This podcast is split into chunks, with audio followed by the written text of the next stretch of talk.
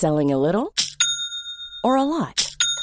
Shopify helps you do your thing however you cha-ching. Shopify is the global commerce platform that helps you sell at every stage of your business. From the launch your online shop stage to the first real life store stage, all the way to the did we just hit a million orders stage. Shopify is there to help you grow. Shopify helps you turn browsers into buyers with the internet's best converting checkout. 36% better on average compared to other leading commerce platforms because businesses that grow grow with Shopify. Get a $1 per month trial period at shopify.com/work. shopify.com/work. I'm Sandra, and I'm just the professional your small business was looking for. But you didn't hire me because you didn't use LinkedIn Jobs. LinkedIn has professionals you can't find anywhere else, including those who aren't actively looking for a new job but might be open to the perfect role, like me. In a given month, over 70% of LinkedIn users don't visit other leading job sites. So if you're not looking on LinkedIn, you'll miss out on great candidates like Sandra. Start hiring professionals like a professional. Post your free job on linkedin.com/people today. Burrow's furniture is built for the way you live. From ensuring easy assembly and disassembly to honoring highly requested new colors for their award-winning seating, they always have their customers in mind. Their modular seating is made out of durable materials to last and grow with you. And with Burrow, you always get fast, free shipping. Get up to 60% off during Burrow's Memorial Day sale at burrow.com slash ACAST. That's burrow.com slash ACAST. burrow.com slash ACAST. Hello? Hello? Podcast Network Asia.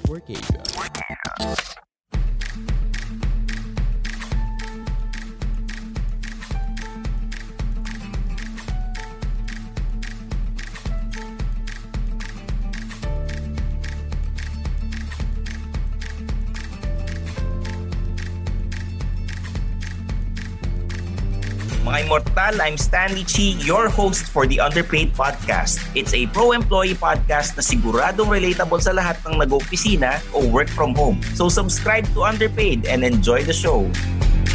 Mga Immortal, welcome to the Underpaid Podcast. I'm your host, Stanley Chi. Ito ang podcast na pro-employee para sa mga Immortal. At ang pag-uusapan natin ngayon is how to follow your dreams or pursue your passion while having a 9 to 5 job. Kasi alam ko naman na sa panahon ngayon, kahit na may 9 to 5 job ka, meron kayong work from home setup, may hybrid work from home. So, yung travel time na bawasan, yung pagbayad nyo sa pamasahin ninyo, nakatipid kayo pati sa pagkain, pwede nyong gawing kapital yan para i-pursue yung mga other uh, passions or yung mga ibang businesses na gusto nyong gawin.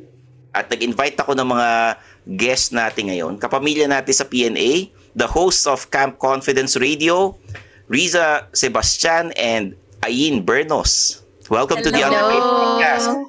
Hello, mga immortal. Immortal! wow, I'm sure- thank you. I'm sure makaka-relate sila sa inyo kasi napagdaanan nyo rin yan. At uh, naniniwala akong dati, lahat tayo dati naging immortal bago natin pinursue yung mga gusto nating gawin sa buhay. Yes, sobrang totoo yan.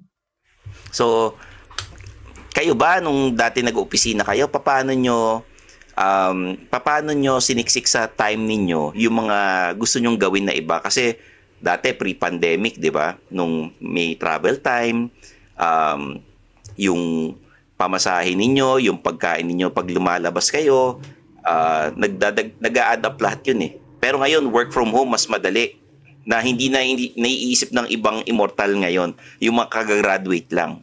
So, can Kaya you nga. share your experiences dati? Sobrang ano, kung kung nangyari yung fresh grad phase ko during the pandemic, parang mas madali asa ata yung buhay ko. Kasi nung nagtatrabaho pa lang ako, I was working actually as a, I guess to give yung mga immortal natin na background about me. Ang work ko before sa digital marketing agency, sa akong copywriter. Sa, tapos yun nga, like you said, meron akong travel time, sumasakay ako ng MRT, LRT, maglalakad sa Makati, nakatira ako sa QC, tapos at one point nakatira ako sa Taft. Pero at the same time, pinupursue ko yung dream ko na maging content creator. So, nung 2016 yun, meron akong 9 to 5 job Tapos pag uwi ko, magfe-film ako pagkatapos ng commute, magfe-film ako ng YouTube videos, e-edit ko yan. Pag lunch break, pwede ko i-edit, dadalhin ko laptop ko, ganyan. Para naghahanap talaga ng oras para magawa. Kasi ewan ko, in my, in my head, iniisip ko na long term, gusto ko talaga maging content creator. Gusto ko magka-podcast. Gusto ko na mahawakan yung oras ko. Tapos, eventually, ang nangyari sa akin, nagkaroon ako ng parang discussion with my manager. Sabi ko, magre-resign na ako, ganyan. Pero ayaw nila ako mag-resign kasi kailangan nila ako for one account. Tapos sabi sa akin ng boss ko, what will make you stay? Sabi ko, I never wanna go into the office again. Wow! Ay! Tapos, ayun, yun, dun ako unang nakatikim ng work from home. Nung sinabi sa akin na, oh sige, fine, sige na, wag ka lang mag-resign, mag-work from home ka na. Tapos dun ko na-realize na, grabe, iba pala ang life-changing ng work from home. Kasi, yes, 9 to 5 employee ako, pero at the same time, nasimulan ko nang mabuo yung pangarap ko on the side. So, Mm. yun. How about you, Risa? Ako, ako naman, I've always been an immortal eh, after college talaga. Kasi ako, hotelier ako eh.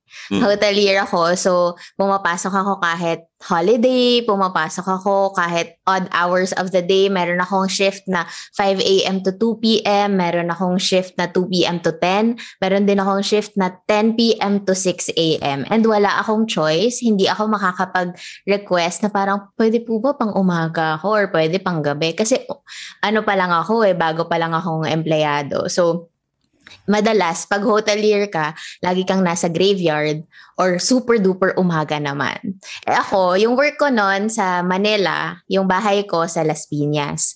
So 5 a.m. ang shift ko. Kailangan kong magising ng 3 a.m. para makaabot sa shift ng 5 a.m. Kasi dapat makaabot ka sa hotel ng 30 minutes before kasi yung uniform mo, kailangan nandun mo pa kukunin, ganyan. So, Um, di, syempre, mahal na mahal ko naman yung trabaho ko. I love what I'm doing. Pero, merong time na sabi ko, ano pa kaya, ano pa kaya yung lugar ko sa mundo? Ano yung pwede ko pang magawa? Mga ganong questions, di ba? Parang ano yung purpose mo in life, mga Oo, gano'n? ano ba yung, ano ko, ikigay ko talaga? Ganon. So, ano bang pwede kong maipaglingkod sa mundo? Ganon. Ah, so, parang sabi ko, teka, parang gusto ko, yung um, husband ko ngayon, boyfriend ko pa siya noon, sabi niya, Riz, you have so much potential na maging businesswoman.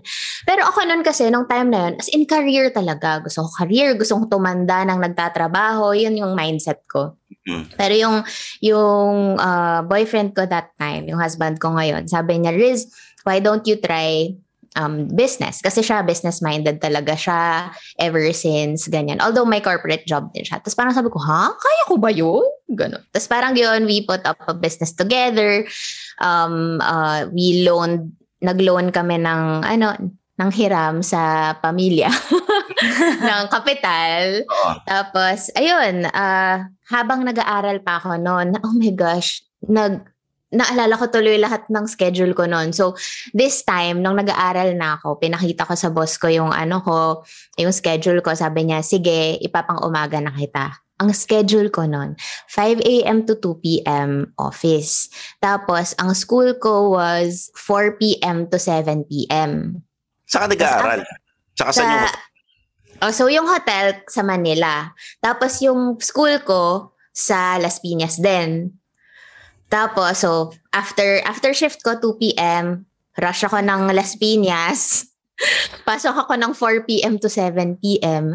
Tapos after 7 p.m., saka ko pa lang mauumpisahan yung sa business namin. We put up a customizable phone cases and shirts before. Way back 2014, ganyan. Tapos naalala ko lang na hala, saan galing yung energy ko noon? Pero na-realize ko ngayon na ano talaga, tiyaga, marami talagang masasacrifice, maraming mga times na baka hindi ka makapunta sa mga um, gathering or mga um, yayaan ng tropa. Pero wala eh, ganun talaga. Minsan maraming sakripisyo para sa pangarap. Pero, paano mo malalaman kung ano yung ikigai mo? Kung ano yung talagang gusto mong gawin sa buhay? Like, you, the two of you, alam nyo na early on. Si Ayin gusto niya, gusto ko maging content creator. Ikaw gusto mo maging, mag-venture into business. So, paano malalaman anong business ito? As a content creator, ano yung niche or target market mo? Paano malalaman yan? Um, yung... Ako, ah, sige, ikaw muna, oh. madam. go, go. Yung, yung sa akin, I, I think, isa kasi ako sa mga tao na very curious. It's all about following your curiosity nga, sabi nga ni si Elizabeth Gilbert, you need to follow kung saan ka napapaisip, ganyan. And ganun ako, I'm a very curious person. So, from the beginning, um, mahilig ako sa mga 15 years old pa lang ako, nagpe-print na ako ng t-shirt. So, yung business ko ngayon, ganyan, 15 pa lang ako, ginagawa ko na siya. Pero at the same time, mahilig din ako umaura-aura in front of the camera, mahilig ako magsalita. So, iniisip ko, ano ba yung mga bagay na kahit gawin ko siya ng gawin ng paulit-ulit-ulit, okay lang ako. Kasi sa dami ng na-try ko, na-try ko maging email marketing specialist, na-try ko mag um, mag mag giveaway ng mga Red Bull, nag nag-drive ako around the city when I was in college, nagpa-part-time work ako. Pero kasi the more you try things, mas marirealize mo what you don't like. And that helped me. Kasi nga, ang dami kong experiences. I realized, okay, I don't like this, I don't like that. So, panaro ng panaro ng panaro na ngayon, sa tingin ko, mas klaro na sa akin kung ano gusto ko gawin. And to me, it's really creating content, it's storytelling, it's it's storytelling. That's it. Okay. Si si Riza, paano naman sa business, 'di ba? Your husband or yung boyfriend mo before nung hindi pa kayo mag-asawa, in-encourage ka mag-business tapos ikaw gusto mong empleyado eh. Magkaiba mm. yung ano, magkaiba yung gusto nyo. So, oh. mas nakita niya yung ano pang long term. Mm. Oh. Ayun, ako talaga ano, ako naman be fearless in trying things you don't know yet. Kasi naniniwala ako na lahat naman ng bagay ay matututunan mo. Basta as in, doon ka nakafocus, ito yung gusto kong goal or ito yung pangarap ko, lahat yan matututunan mo. Kasi madalas tinatanong ako, oh bakit ang tapang mo? Grabe ka mag-venture ng iba-ibang business. Di ka ba natatakot? Parang ako, ang sagot ko doon lagi is, ginagawa ko pa rin siya kahit takot ako. Ginagawa ko pa rin siya kahit hindi ko pa alam lahat. Kasi alam ko, ma-figure out ko siya in the long run. Uh, siguro in terms of finding my ikigai, ganun din, same kay Ayin, I just need to keep on trying. I just need to keep on um, being self-aware. Kapag kunwari, meron akong gustong business, tas parang, ay, parang hindi ata siya for me.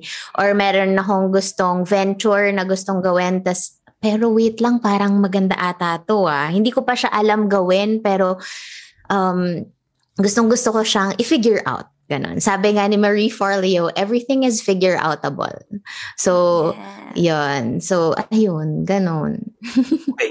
Um, nahanap mo na yung ikigai mo. Alam mo na yung gusto mong, kung ano yung gusto ako, mong gawin. Ako, definitely, if you ask me what my ikigai is, it's ano, um, building brand, ay, helping people by building brands and solving each other's problems. Ganon. kasi madalas parang, kasi sabi nga nila, if you build a brand or if you build a product or if you build a business, you have to be solving problems. Mm. So, ganon, ganon feeling ko yung gusto kong, hindi, yun yung ikigai ko. I help people by building brands. Ganon. Okay. So, dapat ano, nasa advertising ka rin. Ah, I learned. I learned about advertising, lahat na talaga. Kasi wala akong choice eh. Kung business owner ka, dapat oh. sa umpisa, lalo kapag wala ka pa namang budget mag-hire ng people, kailangan mo talagang alamin lahat. 'di ba? Mm-hmm. So, all around ka dapat. Eh paano mm-hmm. halimbawa yung mga immortal natin na 9 to 5 na nagtatrabaho? Um paano mo sasabihin sa kanila na, "Uy, uh, yung yung 6 to 10 mo, yan yung magpapayaman sa iyo or pwede mong gawin yung gusto mong gawin sa buhay. Doon sa 6 to 10 na yan, lalo na nag-work from home tayo. Paano, ano yung dapat nilang gawin, yung mga steps in order mm. for them to pursue yung ano, yung dream job nila or yung passion nila? after identifying siguro, syempre una sa lahat, kailangan mo ma-identify ano ba kasi yung gusto mong direction. Kasi mahirap mag-move if you don't know the end goal. Ako kasi, uh, hindi ko alam like if people agree with me, pero I'm the kind of person, I'm a future-oriented person, kumbaga, na I like um, dreaming big tapos iba backtrack ko. Okay, ano magagawa ko today para marating ko yun? So that's why when I was still working a 9 to 5 sa gabi, nagfi-film ako ng video, sa gabi nag-edit ako, ganyan. Pero I think sa mga tao na hindi pa nila alam yung end goal nila, it's important to research. Number one, Grabe, sobrang dami nating resources sa internet. Kung nakakakinig kayo ng podcast, ibig sabihin nakakapanood rin kayo ng YouTube, meron kayong access sa mga napakaraming resources to give you ideas kung ano bang pwede mong i-pursue. Kung content creation, paano ba gumawa ng videos? Kung business, ka- paano ka magsisimula? Saan ka maghahanap ng supplier?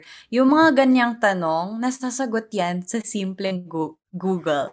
Mm-hmm. So, after mo ma-figure out kung ano ba talagang gusto mo gawin, take take it one day at a time na i-research mo and tignan mo yung mga successful people that you you see as role models, paano nila ginawa. And then, i-make it work for you. Dun sa, dun sa oras na natitira sa'yo, alin dito yung magagawan mo ng paraan. I think sobrang importante na maalala natin na we are empowered to choose what we do after. Kasi kahit na, you know, syempre nakakapagod naman talaga yan. Syempre, hindi lahat may privilege to just, you know, explore, uh-huh. ganyan, It's a privilege to do that. Pero at the same time, it's a privilege you can enjoy after mapuhunan, mabigyan ng puhunan yung um yung dreams and yung passion mo. Worth it naman sila. Oh. Um, Definitely a lot of us nag ano nag nag-iba ng careers, pinursu natin yung passion natin. Syempre sa umpisa,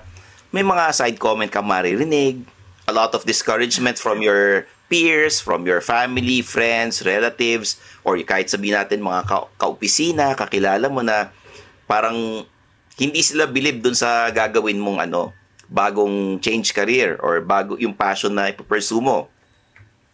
Um, ano yung dapat mong gawin? Is that a sign na dapat iba yata yung ginagawa mo o hindi mo sila papansinin? Ano ba yung pwede nating i-share sa mga immortal?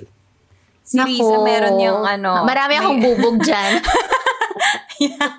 Marami akong hinanakit. No, I'm kidding uh, hindi pala ako. I'm not kidding. Marami akong hinanakit. Marami rin akong natutunan at the same time. So, ako, ako noon, okay naman yung trabaho ko noon. Oh, it pays well. Okay din yung kita. Pero yun nga, when I tried um, venturing into business, maraming side comments, maraming friends, maraming pamilya na nagsasabi na, huh? Okay naman yung trabaho mo tapos mag-online-online ka lang, ganon. Kasi nag-decide na ako noon na magre-resign ako, ganyan. And then I wanted to pursue the business, yung customizable phone cases and shirts nga then before. Um, to, to be full-time there. Pero, ayun nga, nung una, syempre, aminin natin, na-discourage talaga ako. Naka, natanong ko talaga sa isip ko na, hala, para sa akin ba talaga to? Kaya ko nga ba talaga maging businesswoman? Kaya ko nga ba talaga magnegosyo? Pero at the end of the end of the day, I realized na, teka lang, ako yung may control na ito. Hindi naman nila ako kilala eh. Kung makikinig ako sa kanila at hindi ko susundin kung ano talaga yung nasa puso ko at kung ano talaga yung gusto kong gawin sa buhay, sila ba yung mamomroblema kung hindi ko, at the end of the day, I have regrets? Kung in my deathbed, na parang isipin ko na, oh my gosh, nakinig kasi ako sa kanila, pero paano kung naging successful businesswoman nga ako? Siguro, I guess, ano lang, medyo hurtful talaga kapag, lalo na kapag narinig mo yung negativity from your friends and family pero if you know within yourself na kaya ko to, meron akong mararating kapag ito yung ginawa ko. For example, gusto mo maging content creator, full-time content creator. Andyan si Ayin Bernos to testify that this can happen. If you are someone na gusto mag-podcast, there are a lot of successful podcasters that can attest to the, that has testimonies na kayang achievein yung goal. Kung gusto mo maging CEO at businesswoman, marami ka rin dyang makikita, ma- maraming magagaling na entrepreneurs na nagsimula din sa wala. Ako, nagsimula din naman ako sa wala. Hindi ako na hindi ako affluent, hindi ako mayaman, wala akong connection. Binootstrap talaga namin siya. But the thing you also have to take into consideration is that tanggapin mong mahirap talaga siya sa umpisa. Yun talaga. Hindi siya success in a snap, sikat ka na agad in a snap, mayaman ka na agad in a snap. It takes a lot of sacrifices, efforts, and time before you go there. If an employee wants to pursue their passion, kailangan ba mag-resign na sila kaagad? Ano yung mga dapat lang gawin bago sabihin na, Sir, manager, boss, ayoko na. Gagawin ko No! yung Oo, ako din, no ako dyan. Paano gagawin nila dyan? Oh. Nako, alam nyo, lagi, naiinis ako talaga dun sa mga ano, merong face sa YouTube era na everyone was saying, I quit my job and did Oo. this. Parang ko, Diyos ko, wag nyo i-quit yung job nyo agad. Ewan ko, ako, yun talagang iniisip ko. Kasi there is a way na mapalago mo to bago mawala yung stability. Ewan ko, syempre may mga tao na carry nila mawala yung stability. Pero ako kasi, ay, hindi ko kaya yun. Kailangan pa rin magbayad ng bills, kailangan mo pa rin kumain, kailangan mag, magpundar para sa future. I mean, paano mo ifo-fund yung business mo kung hindi ka nagtatrabaho, ba? I mean, unless meron ka talagang savings na malaki. Pero ang reality is, hindi naman ganun lagi. So, kung meron ka 9 to 5, gusto mong i-pursue yung dream mo, don't quit muna Totoo. parang work it or work on it slowly inch by inch step by step talaga. Work with what you have.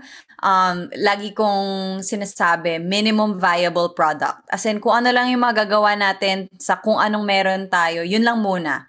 Tapos pagka nagkaroon ng konti, a little more, dagdag, dagdag, dagdag, dagdag. Hanggang sa dumating ka sa point na kaya na i-replace or malagpasan ng passion mo yung full-time mo. Kasi mahirap talaga. Hindi hindi siya advisable kasi at the end of the day, kailangan natin kumain. Kailangan natin magbayad ng mga bayarin. And it's better na we do this wisely. We do this knowing na not everybody is an exceptional story. Alam mo yun, like, we can't all drop out and quit and resign and then get, become successful. It's not that easy.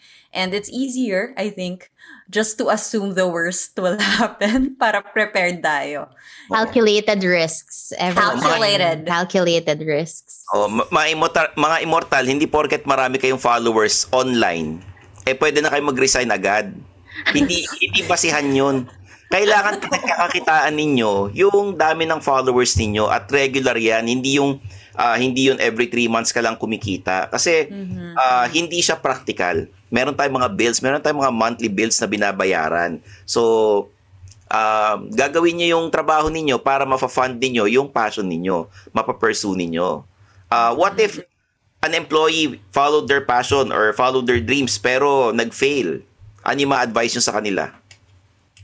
Ako naman, ano, you have to love failing. Kasi madalas ang notion ng mga tao kapag, oh, I failed on this, feeling nila parang end of the world na yun eh. Pero ako, I think you have to have a shift of mindset na, okay, if I fail this, how can I make it improve the next time? Or what lesson I, what, what is the lesson I learned from this failure? Paano ko ba siya mapapaganda next time? So, yun nga, if deep down, if deep down in your heart na feeling mo talaga na, shocks, kaya ko talaga to. If you fail the first time, isipin mo, paano ba ginagawa to ulit ng mga successful na dito? Ah, paano ko ba marireplicate yung success nila? Ganon. Ako talaga, wag kayo, kumaga, wag niyong pa, wag kayong panghinaan ng loob kapag nagfe-fail kayo sa isang bagay. Kasi if you fail, it means you are trying.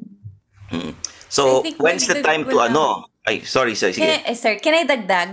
Sige, sige.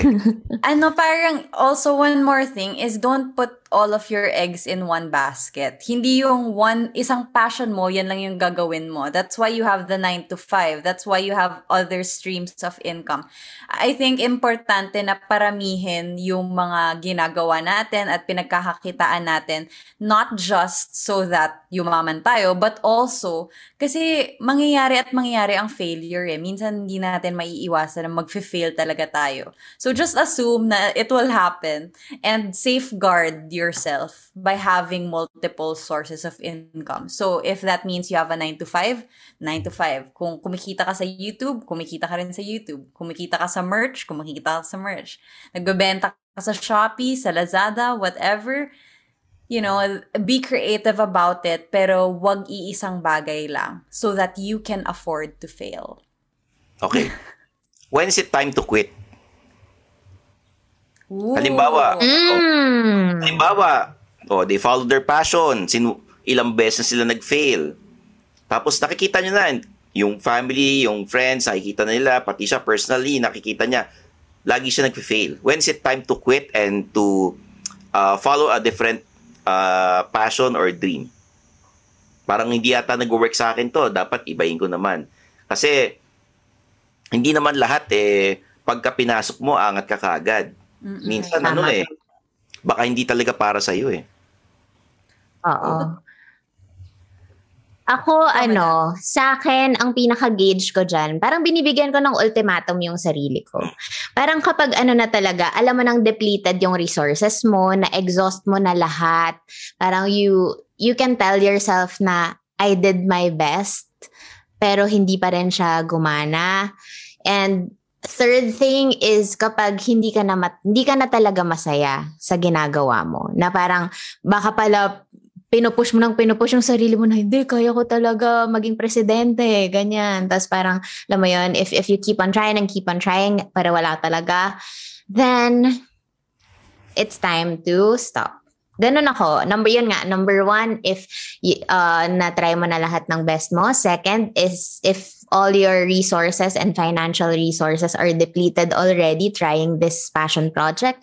And third, if is if you're not happy anymore doing this.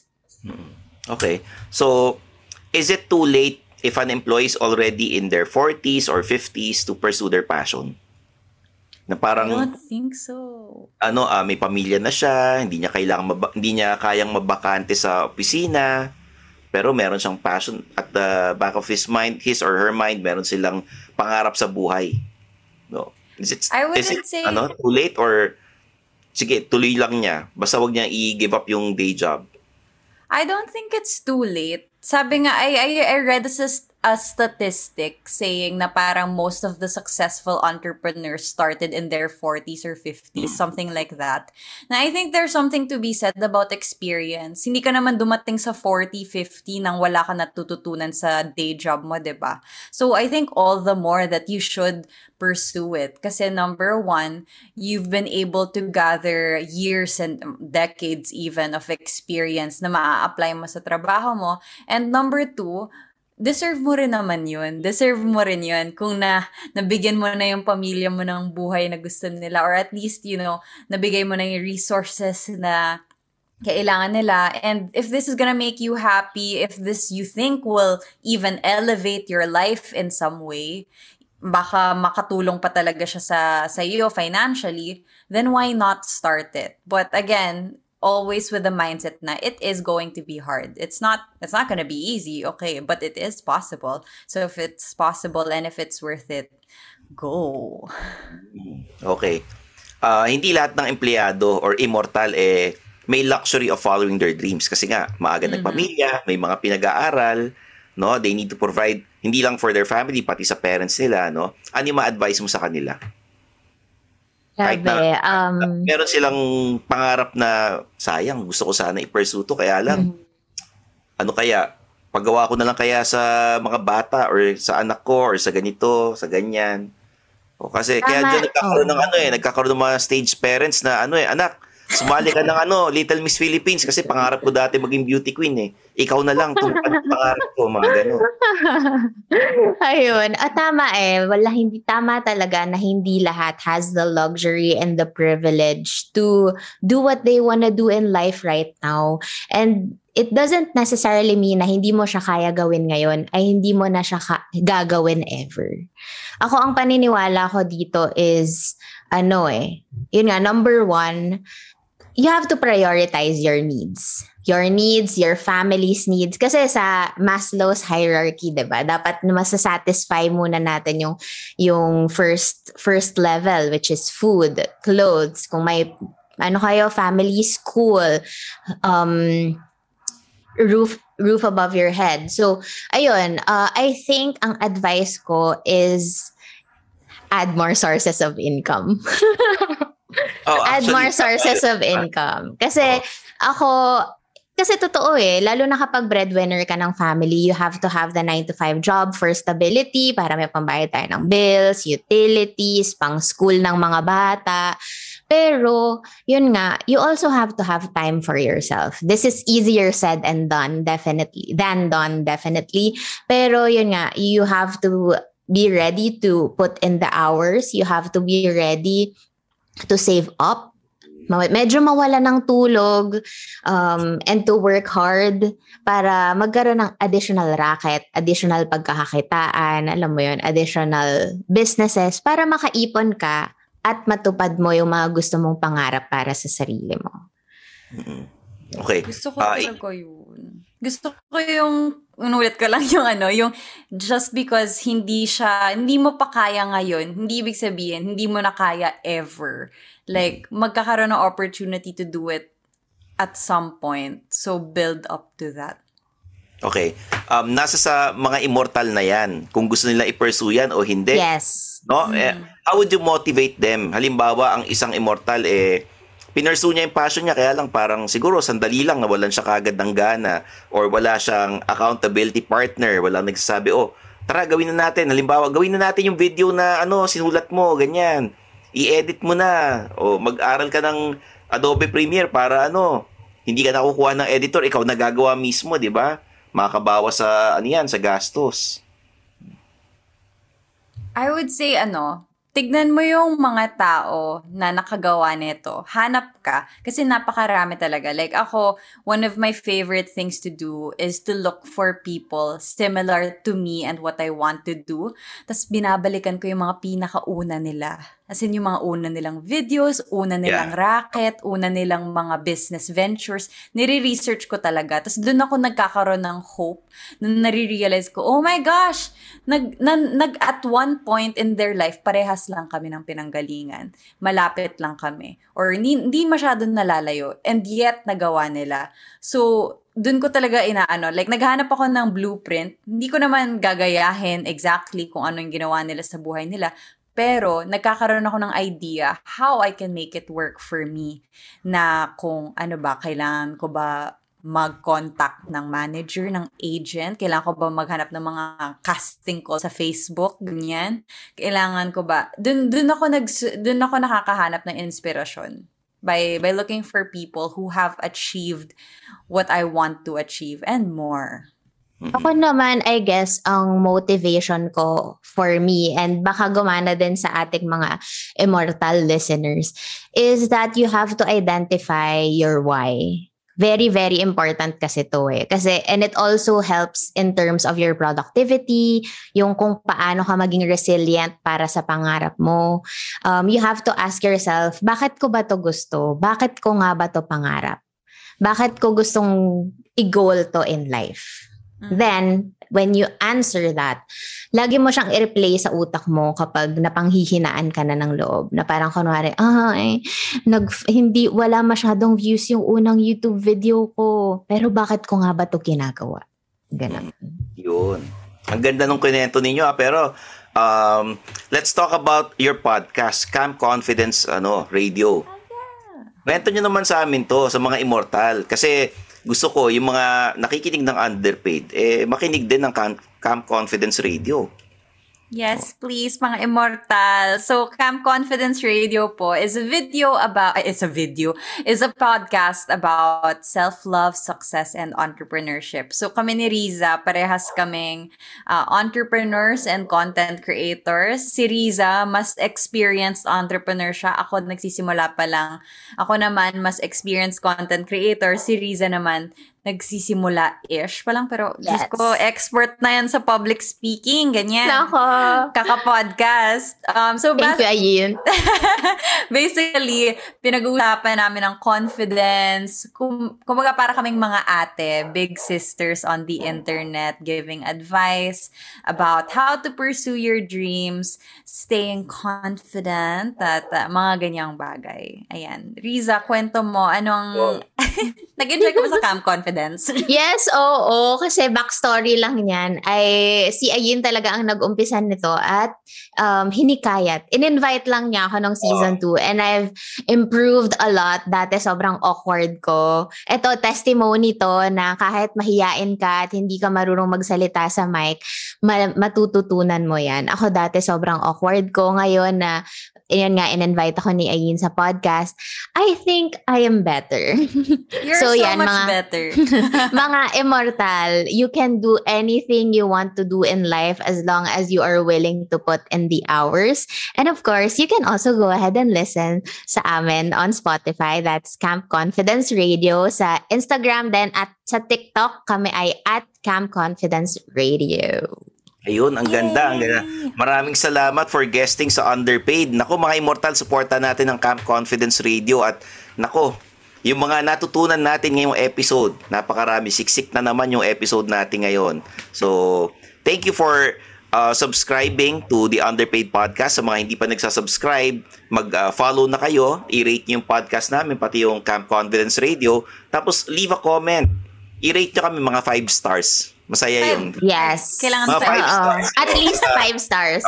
sa Spotify tsaka sa Apple Podcast. And mag-follow din kayo sa Instagram and Facebook ng Underpaid. Tsaka ako, yung personal social media accounts ko, i-search na lang Stanley Chi. Ako naman ang tulungan nyo magkaroon ng ano, YouTube subscribers na dumami rin kasing dami ng subscribers ni Ayin. Di ba? May TikTok din Yes. ako tsaka ano, Instagram and Kumu. Tulungan nyo po kami mga immortal. And thank you for making Underpaid one of the top Pinoy business podcasts in the country. Kahit naman hindi tayo business podcast. Pero kasi para to sa mga immortal, sa mga employees. Pro-employee tayo, okay? Um, the Underpaid podcast is produced by Podcast Network Asia and um, we have episodes every Mondays and Thursdays. So mag-subscribe kayo at makinig hindi lang sa podcast namin, pati yung mga nasa Podcast Network Asia, supportahan natin yung mga podcast doon. Okay. So, Salamat po. Riza and Ayin, sana maulit ang guesting ninyo at huwag kayong magsasawa na For sure. ang mga immortal na maging mas confident to follow their dreams, to pursue their passion. Kasi kailangan-kailangan namin ito sa panahon ng pandemya and sa panahon na work from home or hybrid work from home setup na we have all the time na to spare kasi wala na yung travel time and nasa bahay na lang tayong lahat. 'Di ba? Mas madali nang maghanap ng time to do your podcast, to record and film your videos, to have an online business at kung ano-ano pa. If there's a will, there's a way, 'di ba? Yes. Tama. Yes. So yan, mga immortal for Miss Riza Sebastian and Ayin Bernos. I'm your host Stanley Chi. This is the Underpaid Podcast. Yay! Thank you, Stan. Salamat. Salamat, Nag- salamat for having us. Nag-enjoy ako mag, ano, reminisce. Thank you for ano sharing your knowledge and yung time ninyo para sa mga immortal. Thank you din. Thank you Super. And that's another episode of Underpaid with Stanley Chi. Hit that follow button to get updated with our new episodes. Follow us at our socials at the Underpaid Podcast. Kita kits, mga immortal. The views and opinions expressed by the podcast creators, hosts, and guests do not necessarily reflect the official policy and position of Podcast Network Asia, the hosts of the program, or other programs of the network. Any content provided by the people on the podcast are of their own opinion and are not intended to malign any religion, ethnic group, club, organization, company, individual, or anyone or anything.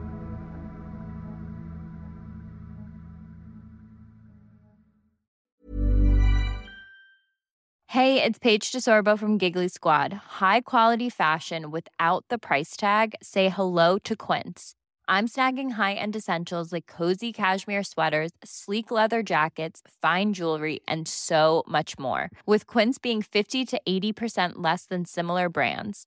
And they partner with factories that prioritize safe, ethical, and responsible manufacturing. I love that. Luxury quality within reach. Go to quince.com slash style to get free shipping and 365 day returns on your next order. Quince.com slash style.